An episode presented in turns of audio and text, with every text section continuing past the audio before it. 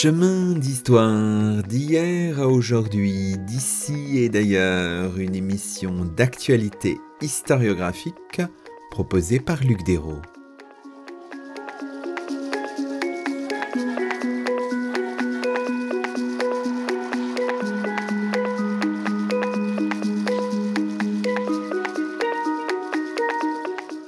Bonjour à toutes et à tous, c'est le 93e numéro de nos chemins d'histoire, le 12e de la troisième saison, et nous poursuivons notre conversation avec Philippe Portier, agrégé de sciences politiques, directeur d'études à l'école pratique des hautes études, titulaire de la chaire Histoire et sociologie des laïcités, membre de la commission indépendante sur les abus sexuels dans l'Église, la SIAZ, Philippe Portier, qui a dirigé l'enquête socio-historique sur la pédocriminalité au sein de l'Église catholique en France depuis 1950.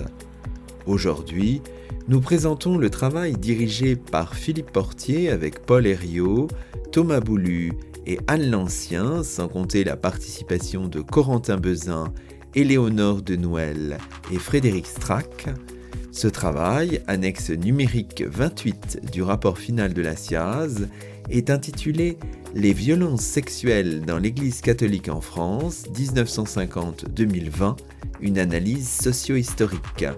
L'épisode précédent, 92e de nos chemins d'histoire, peut être écouté à partir de notre site ou de la plateforme SoundCloud.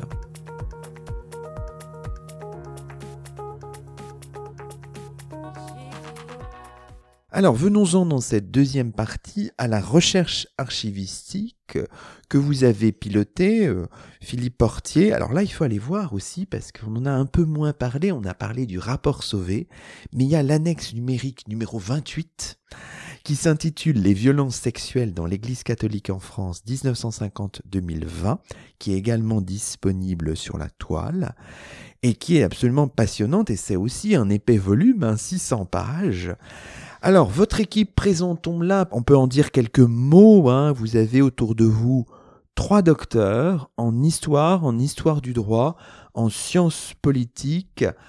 Paul Herriot, Thomas Boulu et Anne Lancien, et puis aussi euh, il y a eu la participation de Corentin Bezin, Éléonore de Nouël, Frédéric Strack. Donc une équipe que vous avez voulu un petit peu plurielle, on peut dire les choses comme ça, du point de vue des champs disciplinaires. Voilà, les six personnes que vous avez euh, citées euh, sont des personnes qui m'étaient proches déjà et euh, avec lesquelles je, savais qu'il était agréable et fructueux de, travailler. Alors, si l'on prend les, trois chercheurs qui ont accompagné notre recherche durant les trois ans, en somme, deux ans et demi, trois ans. Elles sont euh, toutes trois, comme vous le disiez à l'instant, docteurs, relevant de disciplines différentes. Euh, car euh, lorsque j'ai constitué l'équipe de recherche, je me disais bien que nous ne pouvions travailler dans le monodisciplinaire et qu'il fallait, étant donné la complexité des, des textes que nous aurions à étudier, étant donné la, la complexité des situations que nous aurions à explorer, il fallait euh, des compétences euh, diversifiées. Trois compétences essentielles, compétences euh, historiques et en particulier une compétence sur l'histoire de l'Église, Paul qui a beaucoup travaillé sur ces questions pour ce qui concerne le 19e et, le 20e siècle et qui a en particulier exploré la, condition sacerdotale au cours des deux siècles qui viennent de s'écouler. Anne Lancien, qui est spécialiste de, sciences politiques, qui euh, a travaillé sur la relation entre l'Église et l'État, euh, dans le cadre en particulier d'une thèse sur euh, les mouvements laïques d'action populaire. Belle expérience des, des, archives, belle connaissance aussi des questions relatives à la relation entre les acteurs politiques et les acteurs religieux, et je sentais qu'il y avait là aussi une compétence qu'il fallait absolument, absolument exploiter. Et puis enfin, Thomas Boulu, qui est un historien du, droit, et c'est un point qui nous a, euh, au bout du compte, semblé euh, extrêmement important. Nous sommes aperçus que les questions de droit canonique, mais aussi les questions relatives au droit pénal, étaient des questions tout à fait, tout à fait essentielles. Très souvent dans les archives, nous sommes confrontés à des, des mises en cause qui se traduisent par l'engagement d'une cause devant les tribunaux judiciaires. Il fallait absolument une compétence pour évaluer à la fois la, politique pénale des, ministères, euh, l'action pénale des procureurs, euh, la nature des jugements produits par euh, la, magistrature du siège en la matière, c'est un point qui constitue une part importante de notre de notre rapport. Alors tout cela méritait aussi d'être situé dans le temps. C'est pourquoi il m'a paru important de, requérir les, compétences d'un historien du droit et non pas simplement d'un juriste, car euh, les euh, modalités de traitement de l'abus sexuel par les clercs ont évolué à travers le temps. L'État lui-même n'est pas resté semblable à ce qu'il fut, il a évolué dans euh, la relation qu'il entretient d'une part avec les abus sexuels, d'autre part avec l'Église catholique. Il y a là probablement un, un observatoire à travers la politique pénale de l'État de ce que la société française a connu en termes à la fois de sacralisation de l'enfant et de sécularisation de ses propres modes de fonctionnement. On lira avec énormément de, profit, notamment l'introduction euh, de, de ce, cette annexe numérique numéro 28 qui est tout à fait passionnante avec euh, des mises au point historiographiques euh, qui évidemment intéresseront beaucoup. Mais revenons sur les sources pour l'étude socio-historique que vous avez menée. Alors, il y a d'abord peut-être, il faut en dire un mot, ce questionnaire adressé à partir de juin 2019 aux diocèses, aux ordres et congrégations, membres ou non de euh, la conférence des religieux et religieuses de France et à des mouvements euh, ecclésiaux. Le questionnaire définit la notion d'abus euh, sexuel avec quel objet, quelle visée, Philippe Portier? Nous sommes donc à, au printemps 2019. Et Jean-Marc Sauvet, je crois que c'est l'un des points, forts de, de ce rapport, estime qu'il est nécessaire d'articuler les préconisations sur euh, un état historique particulièrement bien construit, consolidé. Et euh, d'emblée, il estime qu'il est absolument nécessaire de faire un travail d'archives pour comprendre ce qui s'est passé entre 1950 et aujourd'hui. Alors le problème, c'est que, il y a un double problème. Il y a un problème euh, immédiatement pratique.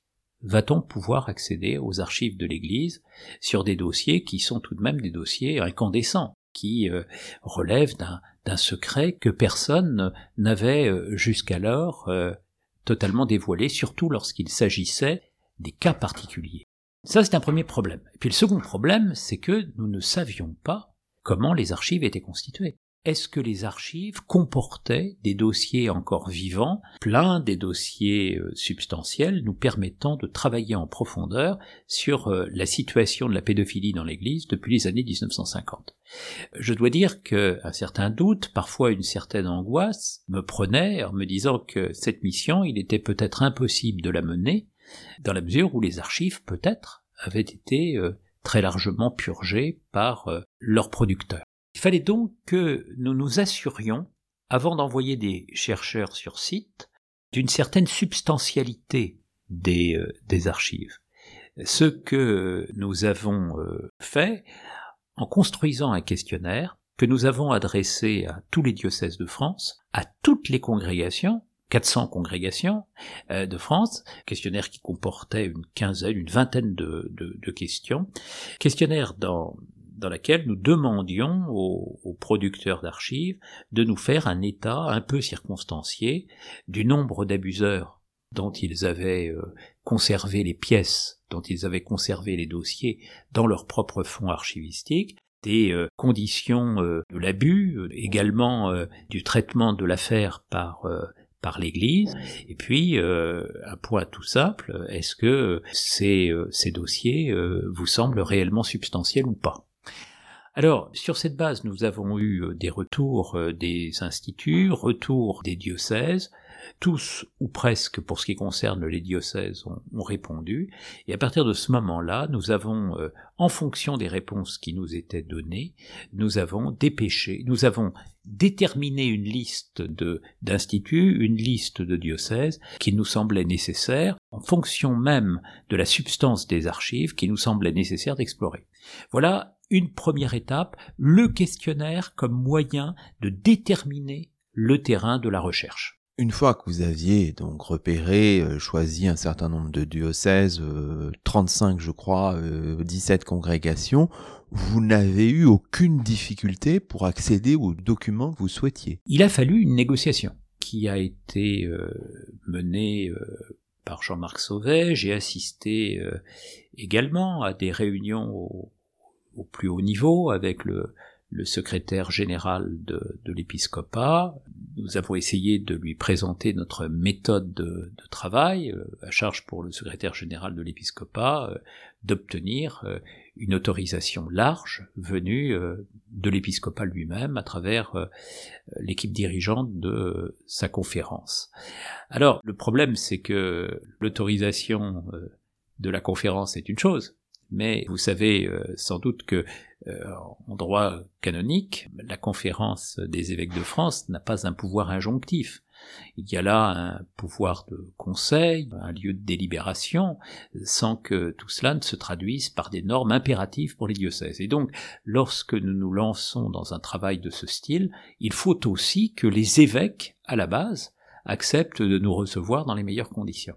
Alors, les choses se sont opérées en, deux temps. Il y a eu une première phase. Nous sommes là euh, en 2019 euh, déjà, où euh, l'on estime que tout n'est pas possible pour ce qui concerne l'examen des archives, tout simplement parce que il en va du respect de la réglementation autour des données personnelles et que donc euh, sur ce terrain-là, euh, des réputations sont, en jeu, euh, un anonymat doit être respecté, qu'il faut absolument, avant que l'accord soit donné, qu'il faut absolument que nous, nous balisions.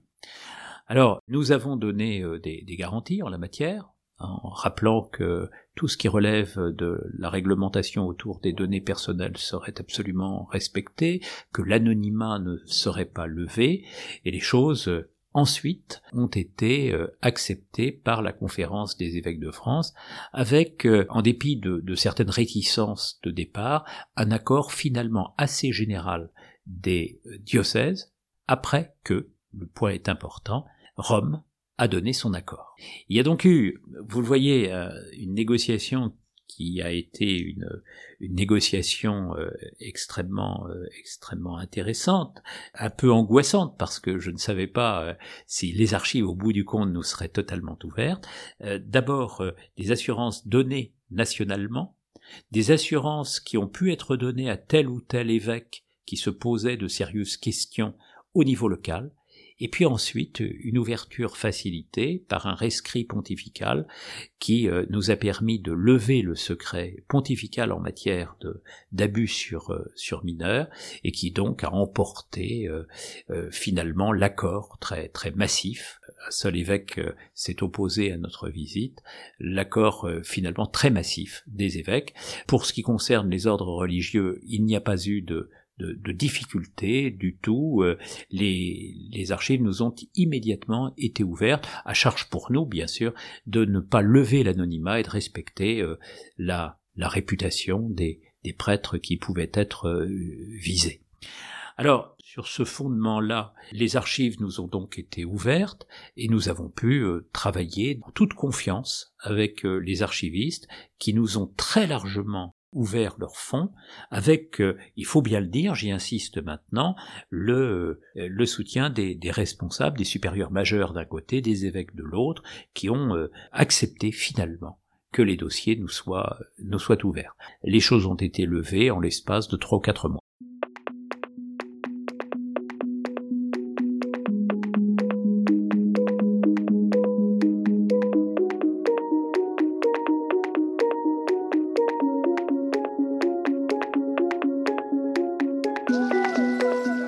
Écoutez Chemin d'Histoire, une émission d'actualité historiographique. Aujourd'hui, Luc Desroses s'entretient avec Philippe Portier, directeur d'études à l'École pratique des hautes études, titulaire de la chaire Histoire et sociologie des laïcités, membre de la commission indépendante sur les abus sexuels dans l'Église, la SIAZ. Épisode 2 L'enquête socio-historique sur la pédocriminalité au sein de l'Église catholique en France depuis 1950.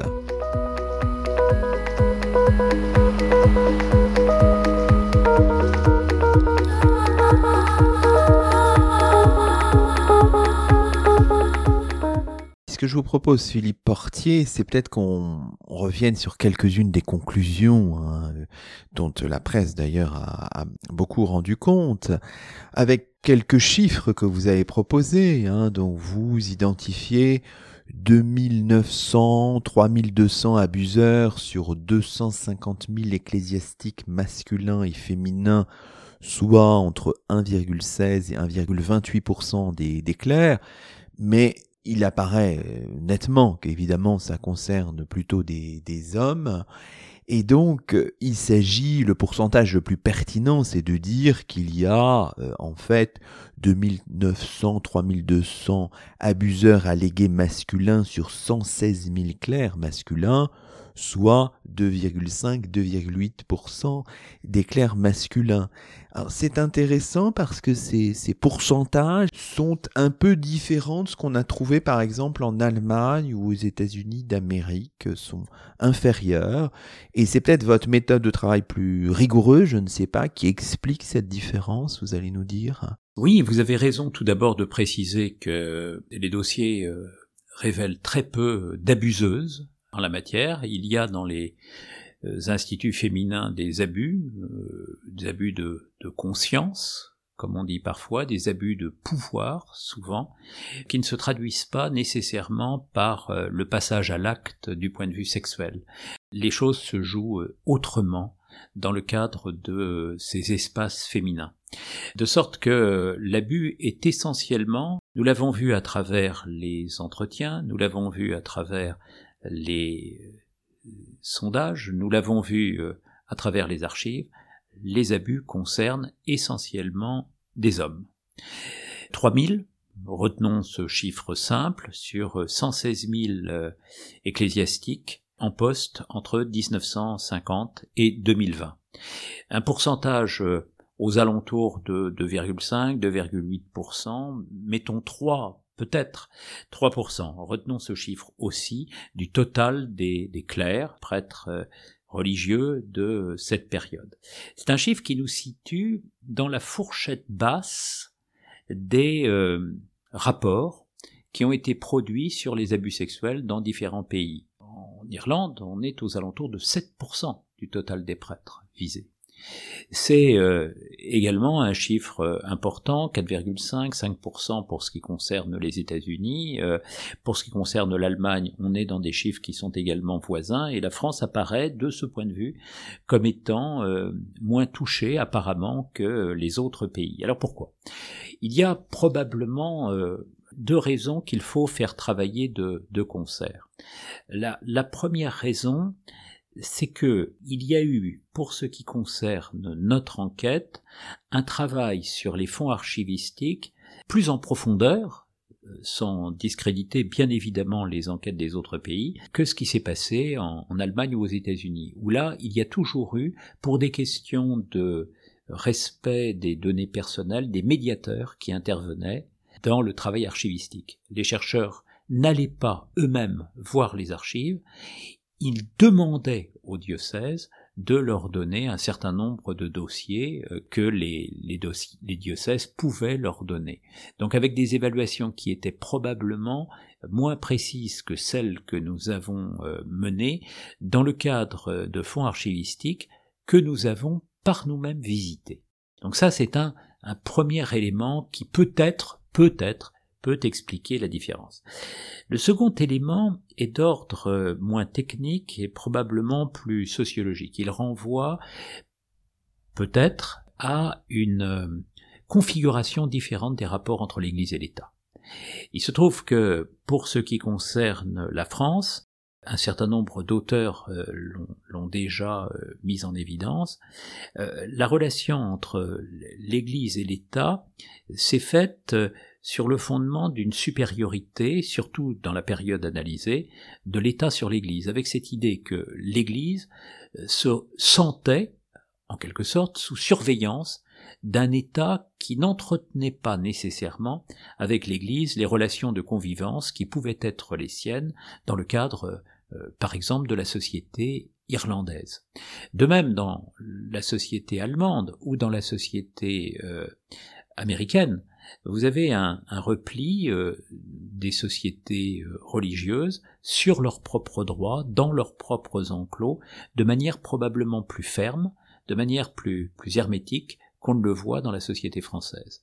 Et nous pouvons peut-être, mais vous voyez que j'utilise beaucoup le mot peut-être, expliquer cette euh, différence de, pourcentage par le fait que dans les sociétés euh, étrangères, très souvent l'Église s'est construite en isolat, sans contrôle aussi puissant de l'État central, ce qui a pu expliquer en effet que dans ces mondes-là, régis par euh, un droit autocentré, par euh, le droit d'entreprise de tendance, comme l'on dit parfois dans le langage juridique, les sociétés religieuses ont pu être plus productrices d'abus.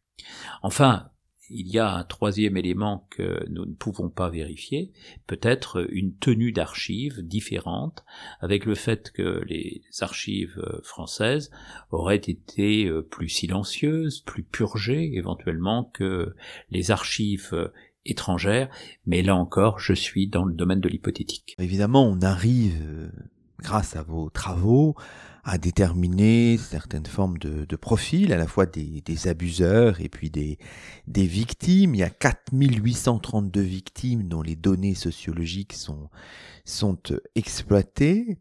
C'est, c'est tout à fait intéressant et vous pouvez euh, corréler à tout cela une forme de périodisation, de géographie. Évidemment, ça c'est passionnant, on lira votre rapport là-dessus, mais je voudrais peut-être terminer en évoquant aussi la réponse de l'institution ecclésiale, parce que cette annexe euh, numérique numéro 28, euh, évidemment, essaye de revenir là-dessus depuis les années 50. Et s'il fallait faire des, des rythmes chronologiques, identifier des moments de rupture dans ces 70 euh, ans pour bien cerner la manière dont l'Église catholique a, traité la question, quelles seraient les, les grandes césures selon vous? Je dirais volontiers qu'il y a trois périodes. Il y a une première période, 1950-1970, euh, qui est celle d'ailleurs où euh, l'Église connaît le plus d'abus. Euh, vous voyez, au cours de cette période, on est à plus de 50%, c'est 20 ans seulement, mais plus de 50% du total des abus. Alors, ça, c'est un, premier euh, élément. Nous sommes encore dans une société où le christianisme a beaucoup de poids, où des, internats euh, sont, nombreux, avec évidemment un repli sur soi qui favorise la commission d'abus, la commission de violence.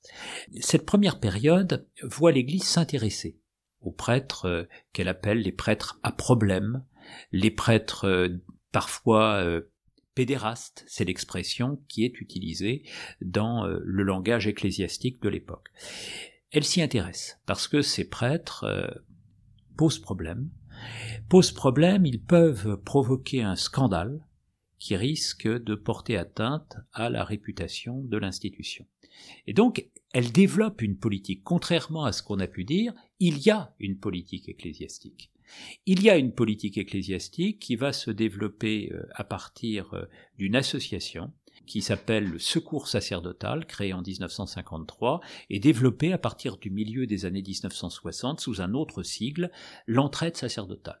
Le but de cette association, c'est de produire des enquêtes, de mesurer l'ampleur du, phénomène de la pédophilie, de comprendre pourquoi il y a de la pédophilie, on insiste beaucoup sur la solitude du prêtre, on insiste déjà sur son manque de formation, et puis euh, également de trouver des moyens de résoudre la question. Comment résoudre la question?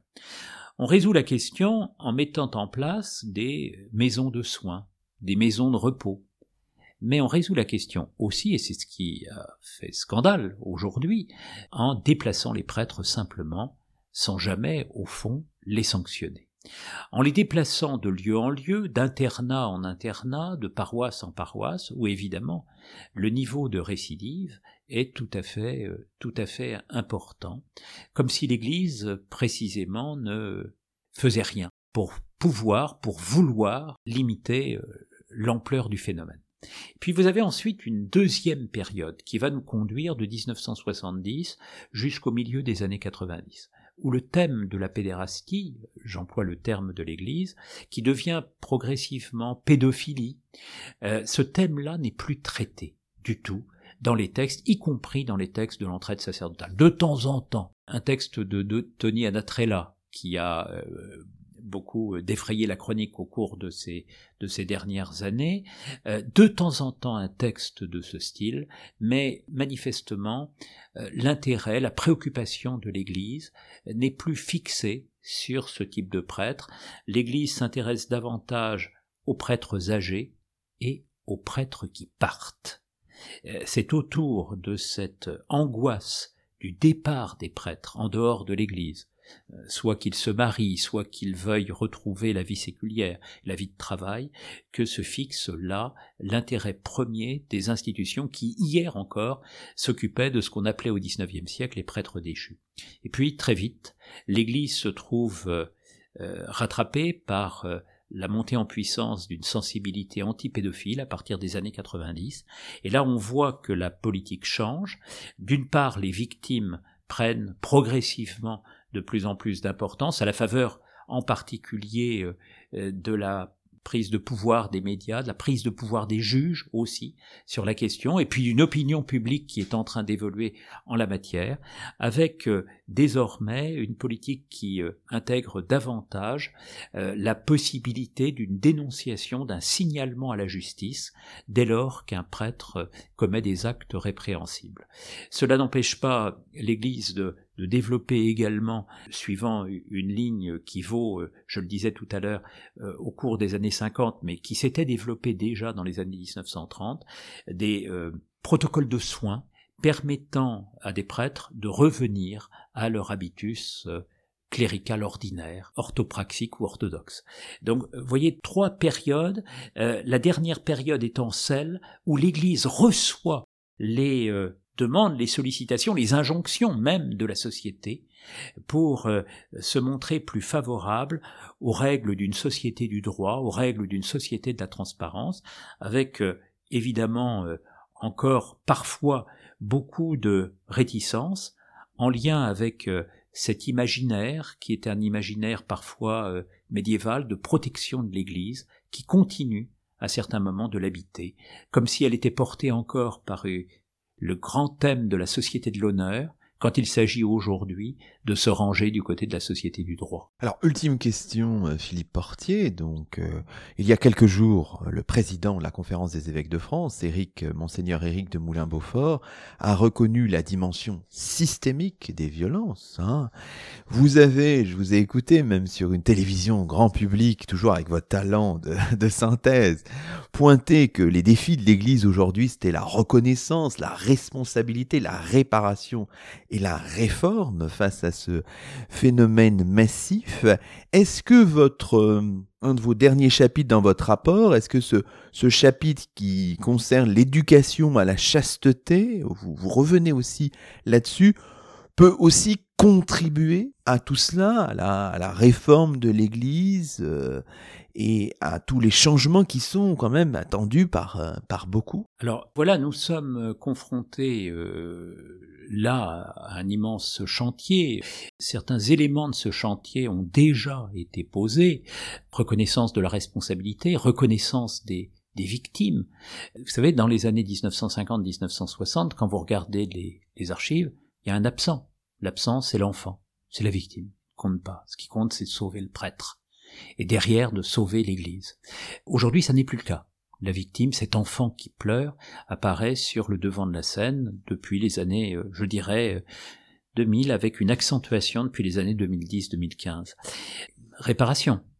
une commission dirigée, présidée par Madame de Rhin, est aujourd'hui en train de, de s'en occuper. Puis il y a un troisième point, la réforme. Jusqu'où aller? Jusqu'où aller? Alors, il y a bien sûr la réforme de la gouvernance, essayer, mais là ça suppose, semble-t-il, euh, une transformation du, droit canonique, avec l'idée que les laïcs sont appelés ou seraient appelés à prendre plus de place dans une société qui serait désormais la société ecclésiale plus ouverte. C'est un premier chantier. Deuxième chantier, essayer peut-être aussi, euh, le rapport Sauvé euh, en fait proposition de réfléchir sur des frais nouveaux à la figure sacrale du prêtre. Car il nous est apparu qu'il euh, y avait là une véritable ressource dans l'abus. Mais c'est évidemment remettre en cause une ecclésiologie, remettre en cause une théologie des, ministères qui euh, n'est jamais acquise, en tout cas qui demandera euh, beaucoup de travail. Et puis, il y a un élément peut-être plus simple, c'est celui qui consisterait à réformer la formation. Et on voit bien qu'il y a euh, parfois encore dans l'Église des réticences à aborder les questions de la pédophilie, les questions de la sexualité, une absence de, mise en garde peut-être, mise en garde sur euh, le terrain euh, de la relation avec l'enfant, avec la jeune femme, puisqu'il y a eu une évolution, vous le savez sans doute, de, de l'âge et du sexe des, des abusés au, fur et à mesure du temps. Formation aussi sur le terrain juridique. Que risque un prêtre? Il y avait, il nous a semblé qu'il y avait dans les séminaires encore des points béants, une sorte de vacuité sur ces questions qu'il faudrait combler. Cela dit, l'enquête à laquelle vous faites référence nous a montré que l'Église a quand même évolué à partir des années 1980-1990. Ce qui caractérise la politique de la la politique de formation de l'Église à la sexualité dans les années 1950, 1960, 70 encore, c'est le fait que on pense la sexualité à partir d'une politique de la pureté absolue. De cela, on ne parle pas.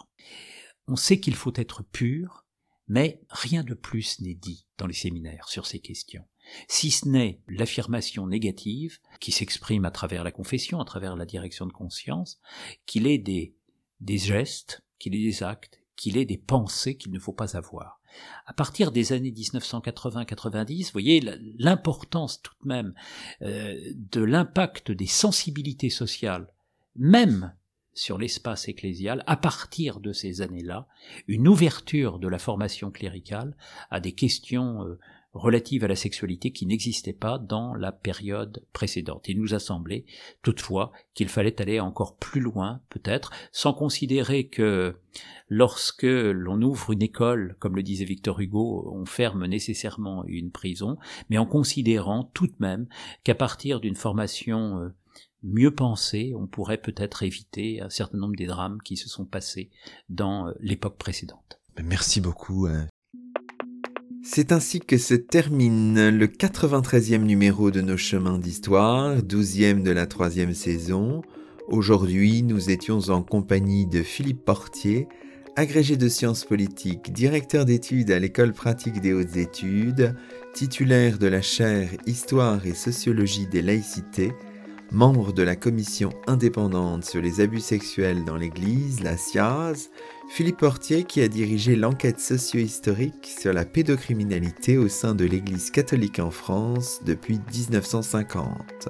Toutes nos émissions sont disponibles sur la plateforme SoundCloud et sur le site chemindhistoire.fr avec un S à chemin. À très vite pour un nouveau rendez-vous radiophonique. Que la force historienne soit avec vous.